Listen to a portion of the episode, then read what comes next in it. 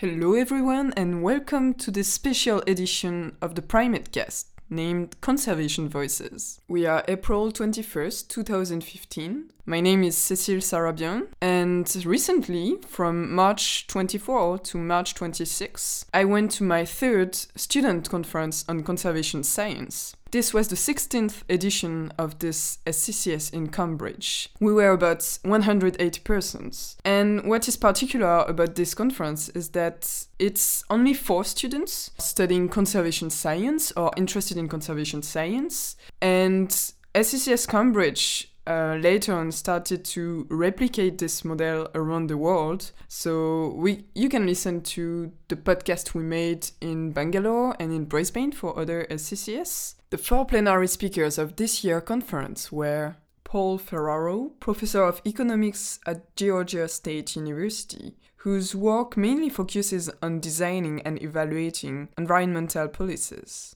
Patricia Majluf, who is the founder and director of the Center for Environmental Sustainability at Cayetano Heredia University in Lima, Peru.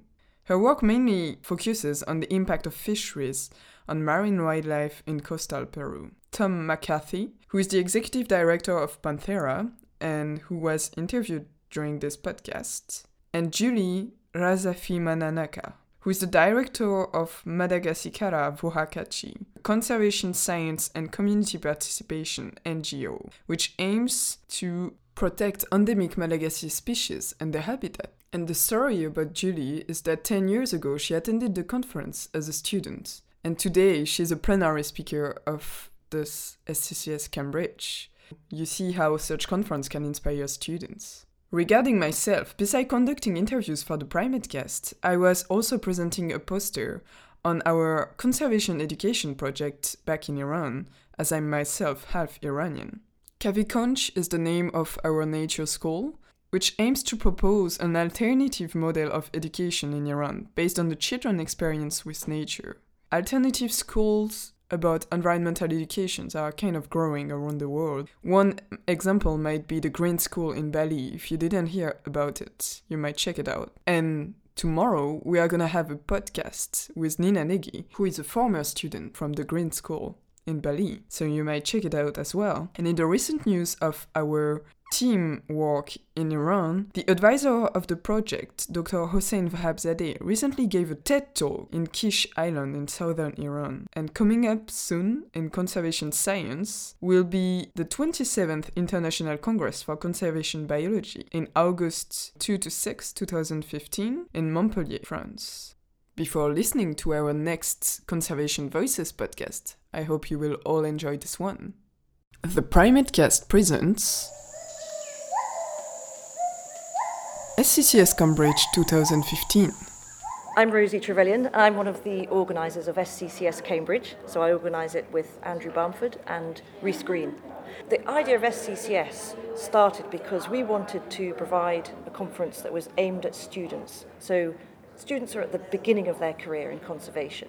Rather than having an additional student session on a main conference, we thought we should run a conference entirely for students and that was really the aim of SCCS.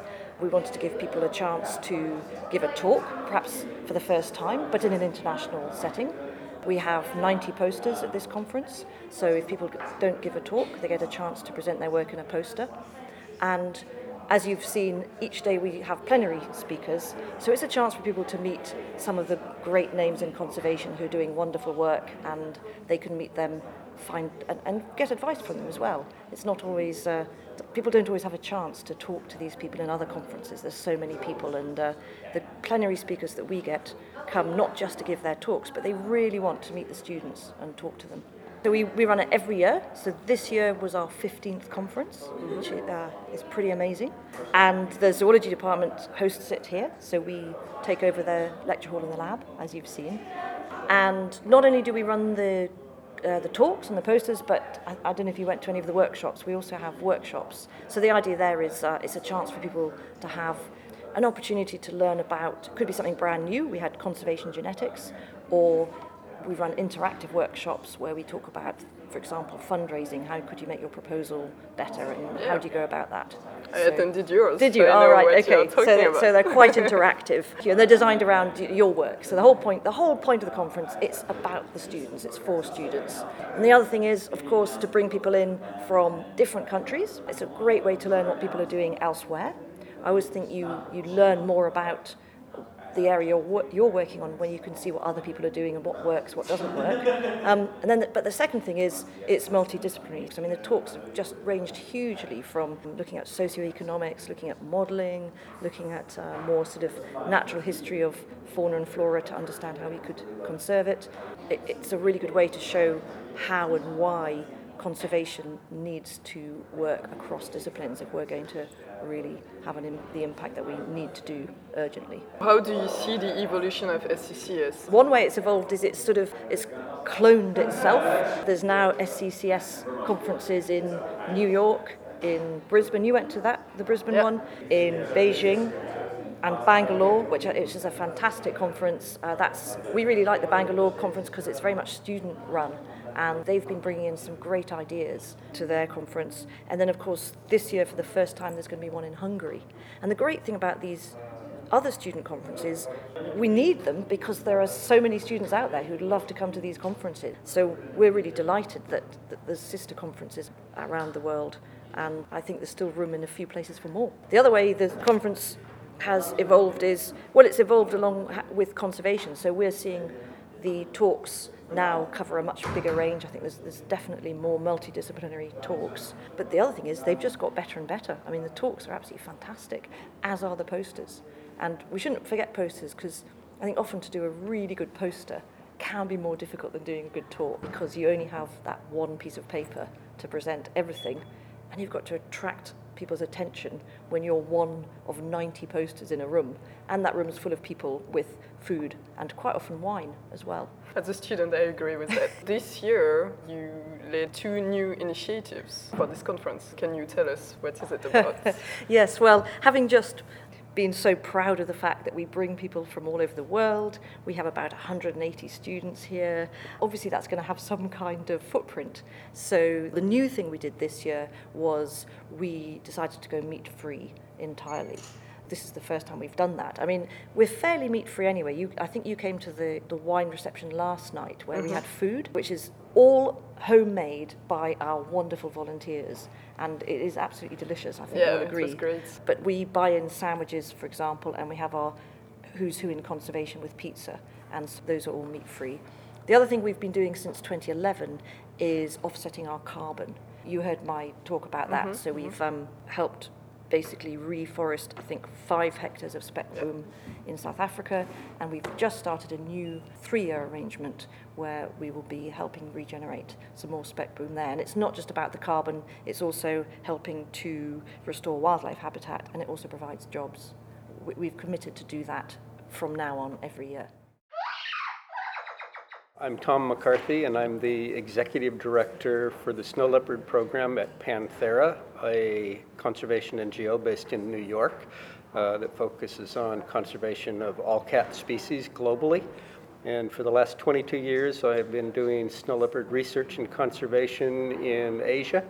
And much of the work I do has been focused on trying to get communities in snow leopard habitat and, and the people in those communities to better accept snow leopards as their neighbors through various innovative conservation programs. So you have been invited to this conference to give a plenary talk, and you were introducing the different projects you are working on with Panthera. But before going back to those, I read that you got first your PhD in Mongolia, and this was about the first study to put on satellite collars on snow leopard. Was it your introduction to Panthera? It, it was actually my introduction to snow leopards. I, mm-hmm. was, I was invited to come and lead the study by Dr. George Schaller. And we started that project in 1993 using standard VHF radio collars. So it was about, I was about the third person to use radio collars on snow leopards at the time.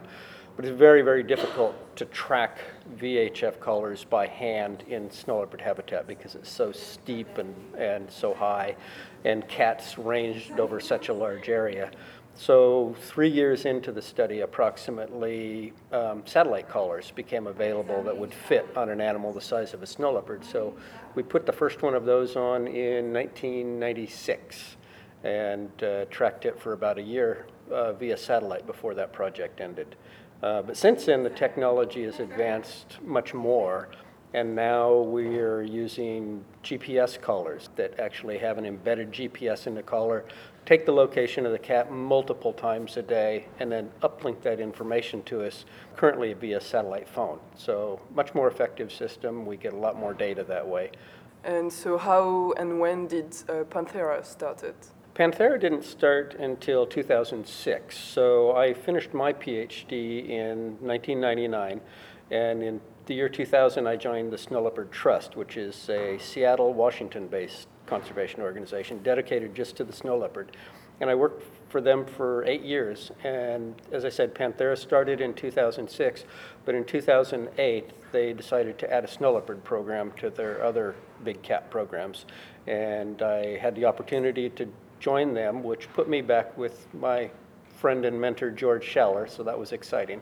And I've been with Panthera ever since. Panthera has now monitoring and conservation projects uh, in lots of different countries in Asia and Middle East. So could you give us um, some examples of successful stories? Yeah, Panthera has a number of uh, different big cat programs, mm-hmm. and two very large ones are Jaguar Conservation Program in Central and South America, which focuses on maintaining the Jaguar corridor, which is linking up all the, the current population centers of jaguars throughout the range. Because it's one of the only big cats that has a pretty continuous range all the way from northern Mexico or even southern United States now, uh, all the way down to the tip of South America. So trying to keep all of those populations linked through movement corridors is, is our goal in that project, and we have the cooperation of all the countries along that corridor now. Other big programs we have are tigers, of course, and the, our programs throughout Central and South Asia,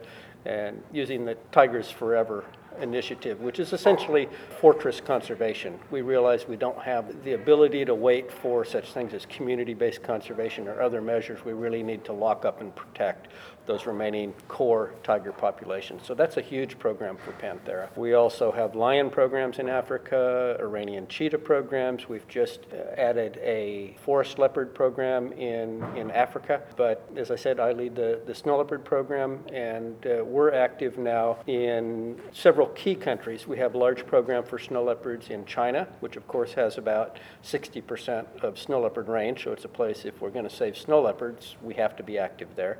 But we also work in India, Pakistan, Tajikistan. We just branched into Kyrgyzstan. And then we also support graduate programs in Nepal and we have camera trapping programs that we're collaborating on in Mongolia and Uzbekistan. So out of the 12 snow leopard range states, we have some level of footprint or activity in eight of those now. What about so the involvement of local communities into those conservation projects? Well, certainly for snow leopards, where all my experience is, uh, we've approached this for a long time, even long before I came to Panthera, with the realization that saving snow leopards means meeting their needs and meeting the needs of the local people that, that share the mountains with them. So that, that's really been the impetus for a lot of our work, or the, or the methodology that we use for a lot of our work, is to better understand the local communities, their needs, their aspirations, their, the resources they have for meeting their own aspirations, and then find a way to build a conservation program that is going to benefit the people and at the same time address some of the more critical conservation problems for snow leopards. And snow leopards are under a lot of different threats. One of those is simply killing in retribution for snow leopards eating livestock. Almost all of the people that live in snow leopard habitat are herding families and often very poor. When snow leopards eat livestock, it's not hard to understand why they want to kill the snow leopard in retaliation. Another big problem is loss of natural prey, and snow leopards normally eat big wild mountain goats and mountain sheep, and their numbers are declining in part because of competition with livestock. There's more livestock going into the mountains, so less for the native species to eat. They're also hunted illegally for subsistence food for people in the mountains, as well as legally, but often poorly managed trophy hunting, unsustainable trophy hunting in many cases. Two other countries that we're really focusing on are Tajikistan and Kyrgyzstan because that is where a lot of the trophy hunting that has been done in the past has not been as well managed as it could have been. Local people saw no benefit from it, so now we have proposed putting community managed trophy hunting where the fees that are paid by foreigners to come in and shoot the big sheep and goats, much of that will now go to communities and they will see a benefit. So once they see a benefit from saving big wild ungulates, which are snow leopard food, then our cats will have more to eat. So the, it's just this thought process that you do with the community to find out, well, what are your needs? How, how can we help those? And in exchange, get them to tolerate snow leopards or not to hunt snow leopard food animals, things like that. So it's a, it's a complex, long process we go through, but it's working, and in those key countries, we're, we're, we're growing our programs. My name is Alison Stocks, and I am a master's student at Project Seahorse, which is in the Fishery Centre at the University of British Columbia. What did you present during this conference? You had a talk yesterday. I presented on my research, which is on seahorse fisheries in southern Vietnam and uh, how those fisheries operate, so who fishes seahorses, how many seahorses they fish, and how we're working with uh, Vietnamese stakeholders to try and make those fisheries sustainable. So, how did you do that? My research involved catch landing surveys. So, basically, I went to different ports around the island on a daily basis and talked to fishers about where they fished, what gear type they used, how deep they were fishing, how long they fished, and then as well investigating their actual catch. So, they have everything from live seahorses, which are kept in aerated tanks, which are kind of hard to count and measure, all the way through to dead, dry seahorses. So I was looking at different species, their sizes, pregnancy stage, uh, and that sort of thing. What were the main outcomes of the study? Uh, so basically, what I found was it's actually a really unique area where people actually target seahorses. Most of the world's seahorses are caught as bycatch, so in a trawl net, which is usually aiming for things like shrimp or bigger fish, they can incidentally capture one or two seahorses. Those still usually end up in trade, but it's sort of a, an accumulation of many small catches leading to millions of seahorses being caught and traded each year. But on my island, there are actually people that are uh, very skilled at catching seahorses and they make their entire income from catching those seahorses. But despite the fact that there's only a few of those boats compared to sort of the generalist fishers, they catch way more seahorses. So it amounts to about 200,000 seahorses being caught off of the island every year, the majority of which are, are caught by these target fishers. What are the main use of those seahorses? The seahorses are used in traditional Chinese medicine. They're caught across Southeast Asia, and most of them are then shipped to Hong Kong. So they're used for fertility, um, child growth, all sorts of different ailments but seahorses are also protected under CITES. So, in order for countries to be able to export or import the seahorses, they need to demonstrate that they've been caught sustainably. So, that's sort of a tricky situation in Vietnam. They don't really have a lot of information on their seahorse fisheries or seahorse biology, which meant that they weren't able to comply with the CITES requirements, and this led to a suspension of their exports of one seahorse species. But despite this, seahorse fisheries still occur in, in Vietnam because they're used domestically. So it's sort of another form of traditional medicine. They're put in alcohol, and the seahorse wine is considered to cure kidney pain, back pain, and then as well as used as an aphrodisiac for men. There is a possibility of continuing the research. So what we're hoping to do is build a management plan for Vietnam. So this not only combines my research, which sort of focused on the fisheries uh, and biology, but looking at spatial distribution of seahorses, a trade survey, so the entire country, to try and sort of bring this all together and, and find out how to make this sustainable. Because as much as we care about those seahorses and, and maintaining their populations, we also want to make sure that the fishers and the people that rely on them can also continue to do so and maintain those livelihoods. So, practically, how do you see those conservation applications? I think realistically, there's a few management options that would work. One would be creating a minimum size limit, so ensuring that the seahorses that are caught are big enough so that they've reproduced already. And as well, we could look at sort of things like uh, catch limits or limiting the number of vessels that are permitted or creating sort of a seasonal seahorse fishing time. And what's great is that uh, we have a lot of Vietnamese stakeholders on board from government, academia, you know, marine protected area staff that are really keen to sort of see this project go ahead. So I have a lot of hope that it is realistic that we could make seahorse fisheries sustainable in Vietnam. Great, good luck with that. so it's your first SCCS? Yes, this Yeah. is my first conference. How do you like the conference so far? It's great. It's so inspiring. I think the best part about it is, is feeling overwhelmed by conservation. I feel like so often as a conservationist, you feel like you're screaming at the top of your lungs in a, an empty room, you know? But to feel surrounded by so many impassioned, inspiring individuals doing great conservation work, it's, it's been phenomenal. My name is Elham Nurani. I'm from Iran. I'm currently a PhD student in Japan working on bird migration. Which university? Nagasaki University in Japan.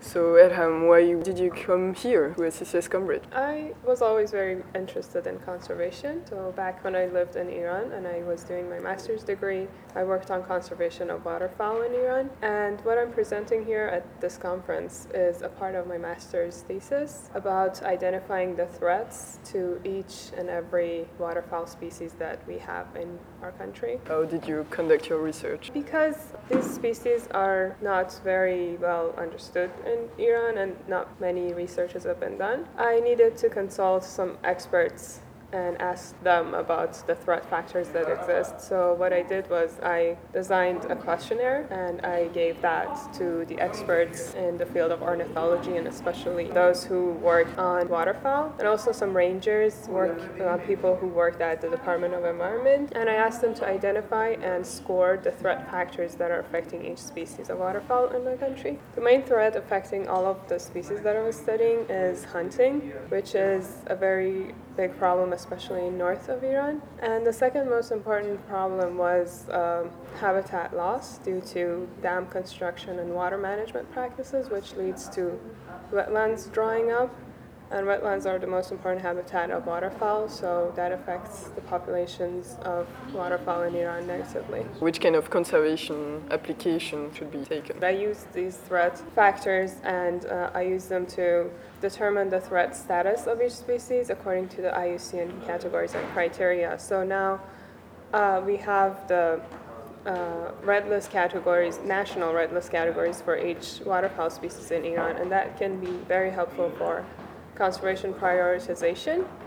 And also, these results can help the NGOs to focus their research work on focusing on the most important threat factors and the most problematic, uh, the species that are facing the most problems. Now you are conducting your PhD uh, in Japan, and Uh, is it yeah, a different project? It's or- a totally different Okay. project, yeah. What do you think of the overall conference? Uh, the conference was very interesting, very inspiring when you see that some countries that are in much worse situation than Iran are doing some great advancements in conservation. Then you kind of get inspired and you want to go ahead and do something big. So yeah, I liked the conference a lot. Do you think of going back to Iran after and pursue some conservation work? Yeah, I really want to.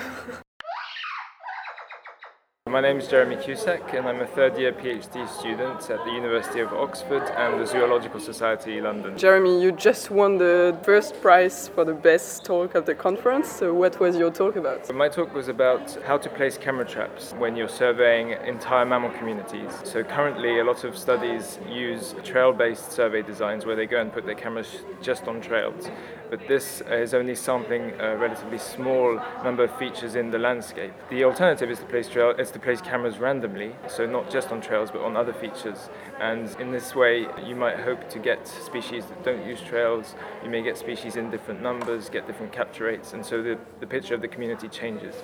Okay, so this was for your PhD dissertation. What did you find out? So my, my study was based in the Ruaha National Park in Tanzania. It's a very interesting environment because it's very seasonal, so you have a very clear dry season, a very clear wet season.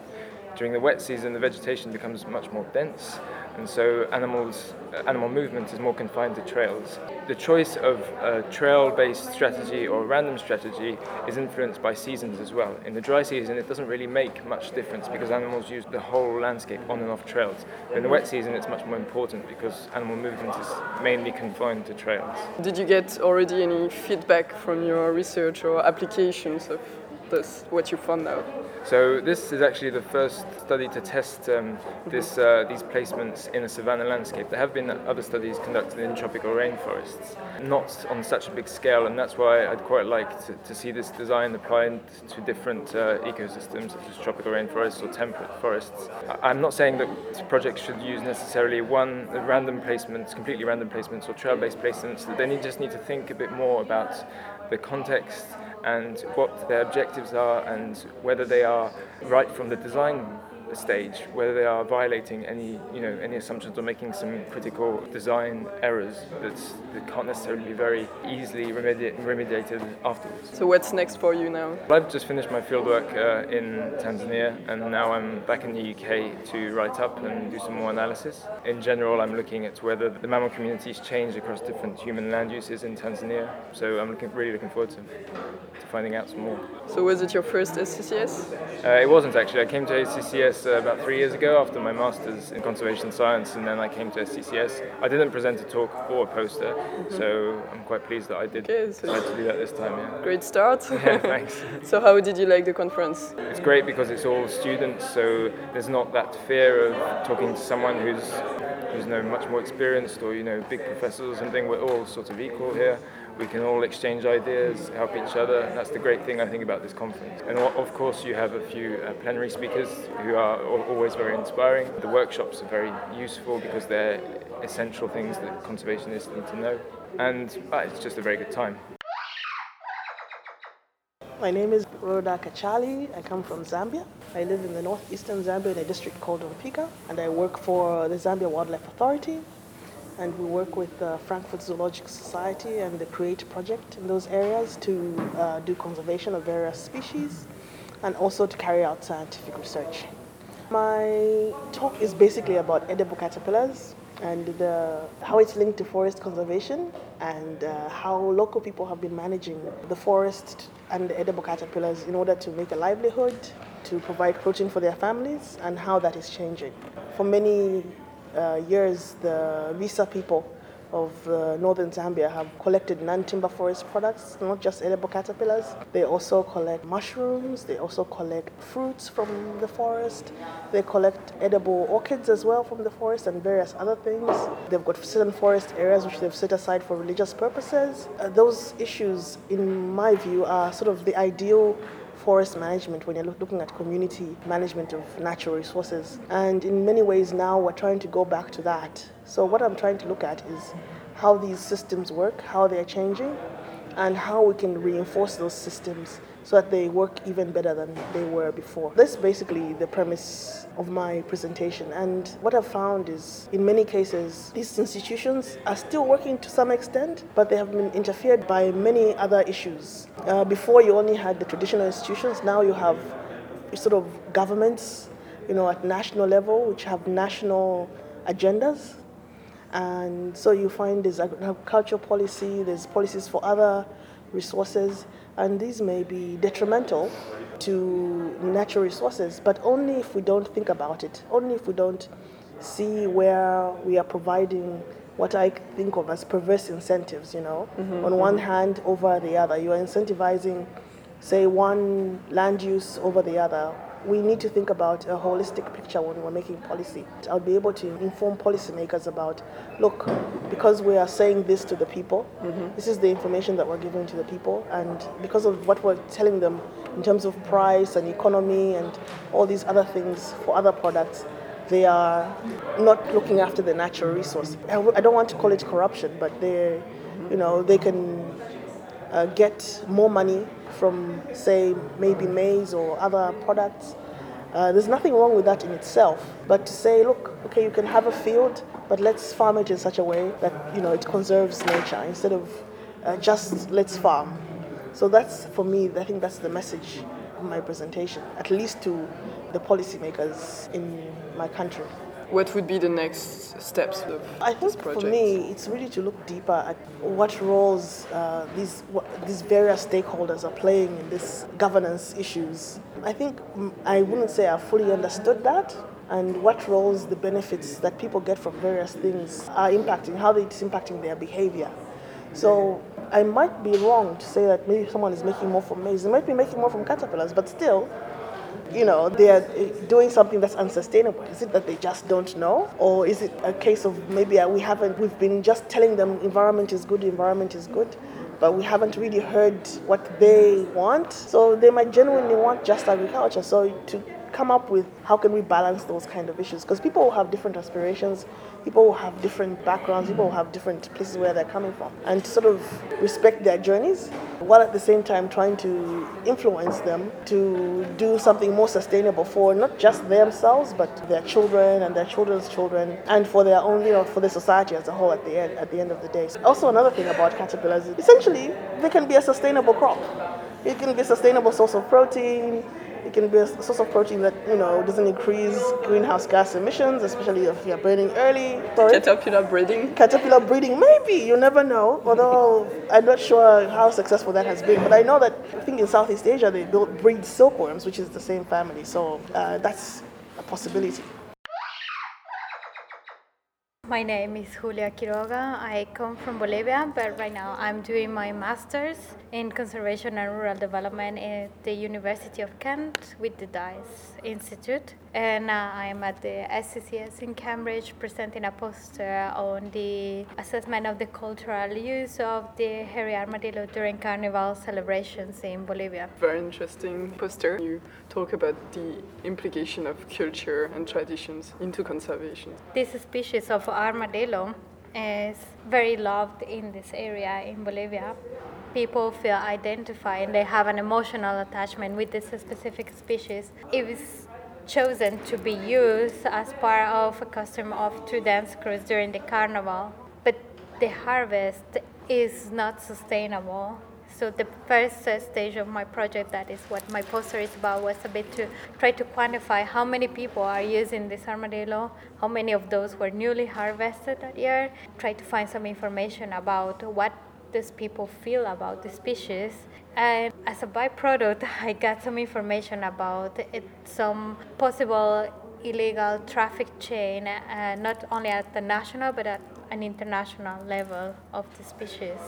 Going back to the use during yeah. the carnival, so what do the people do with the armadillos? They use it as a music box that is part of the costume and uh, basically makes a sound that is special for this type of dance. And uh, the image of the armadillo represents the dance group, but it's also this music box. So uh, the dancers that have this music box, they dress it as if were themselves. They put them names. They take it to the church to get blessed. So they even create like a, an emotional relationship with their animal. But sometimes the music box gets old, it loses the sound, or it gets broke or something. So they change it. Oh, there are new dancers. They don't have one. So mm-hmm. they buy a new one. So that is the problem when the harvest is not sustainable. What did you find out more specifically? The main outcome is the first numbers are shocking. Between 150 and 200 individuals are harvested each year only for this use and only for this celebration. People love it, as I said. I think that I end up with more questions rather than answers. The next step will be to try to find out how willing are people to get involved into a conservation initiative for the animal and how willing are they to sacrifice the use of the animal and for which type of product might maybe another species or maybe using a better presented alternative that is made like uh, with sustainable materials. Or maybe they want to pay more so that money can be part of a conservation initiative of habitat restoration or a breeding program or something. But we want to i want to explore first what they would like to be involved in and then to give some possible policies, recommendations for the mhm. future. Do those people begin to be aware through your research, for example, that the use of the armadillos is not sustainable? They know that it's in danger, but they were never given an, another option that will be traditionally friendly. So I think that the main point right now is to find a traditionally culturally friendly option that will be sustainable and also to give them like credit because they hate the conservationists right now because the approach was always to ban the product or to call them murderers. But it's not like it's part of their culture, so there is no respect from both sides. So I think it's time to work together to look for a solution to the problem because they are not willing to lose the species. They are not willing to accept the idea that there will be no more armadillo in the area. My name is Justine Alexander. I am French British, and I did a presentation called The Big Bad Lynx and the Innocent Snow Leopard. My talk focused on snow leopards, uh, conservation in China, in Gansu province, and I compared, well, it had two goals. First, looking at perceived rates of depredation by snow leopards and other carnivores, and also looking at uh, attitudes towards these carnivores using a specific method. It was conducted with questionnaire surveys okay. of households mm-hmm. and also of herding communities around an area where we knew there was snow leopards and that there were other carnivores such as lynx, bears, wolves yeah, and red foxes as well. We um, asked herders to report their livestock losses in the last 12 months and to what species had been killed. And then they reported that most of their livestock had actually been killed by other sources, not by carnivores. So things like aval- disasters, avalanches, too much snow, and also disease. And 29% was lost to carnivores. And of these carnivores, mostly it was the lynx and snow leopards were only responsible for 2%. So a very low percentage. And this, compared to other sites around the snow leopard range, this is actually quite small, even though that reported depredation rate is known to vary across the range. This is quite small compared to other areas. And when we looked at attitudes, community herders towards the lynx, they had kind of negative attitudes in terms of conserving the lynx. They did not want to conserve the lynx and they considered them negative towards livestock while they were not fearful of the species. While it came to snow leopards, they also considered them negative to livestock, but actually had positive mostly positive attitudes to conserving them, which was surprising. But however, we must realize that we were looking at perceived depredation rates. So the story might not be so much like the lynx, were this really bad carnivore, and the snow leopard, this really like you know just you know going out its own business around this livestock. That's not actually might not be the case. We were looking at reported rates of mm-hmm. depredation and attitudes. So I mean, there's a lot of bias. Like it's hard to know if the herders actually knew what killed their livestock, if they misreported how many had died due to recall bias, and other things. Also, uh, herders reported seeing lynx much more around their areas, so mm-hmm. they're likely to report that their livestock died due to lynx instead of snow leopard. So there were a few bias, but still, I mean, we wanted to highlight that it's important to know uh, the attitudes and what people perceive in the area in order for conservation action, you know, because in the end it will depend on getting their support mm-hmm. and involvement. These conservation actions might be things like compensation schemes that address all of the carnivores or maybe uh, addressing herding policies so that less livestock is lost to carnivores, maybe like protection or, or um, keeping the livestock in corrals in different areas, not in uh, lynx habitat, and that's something they do in Europe. They, they bring the corrals away from like more shrubby areas. They know there are lynx and then that reduces livestock losses due to lynx, if lynx is really the cause. Is there any ecotourism in the region? No, real ecotourism right now. They don't see those species as a valuable no, species? not necessarily. Livestock herding is the main livelihood in the area and the main source of income at the moment. What are you planning to do now? Uh, well, I'm actually just finishing my PhD, so okay. I'm at the end. So this was only actually a small part a wider study which did more ecological um, surveys. Uh, we were assessing density of snow leopards in the area, um, looking at other uh, threats such as mining, such as livestock grazing policies, and also looking at the status of other carnivores in the area. So it kind of was the social side of a wider project that was more ecologically based, yeah, in the nature reserve. So hopefully we're, I mean, we're going back. I'm going back to the nature reserve to report all the findings, talk to the nature reserve, um, get them more involved, and uh, also these findings will go directly to the Chinese government, who we work with, the State Forestry Administration, and see what happens.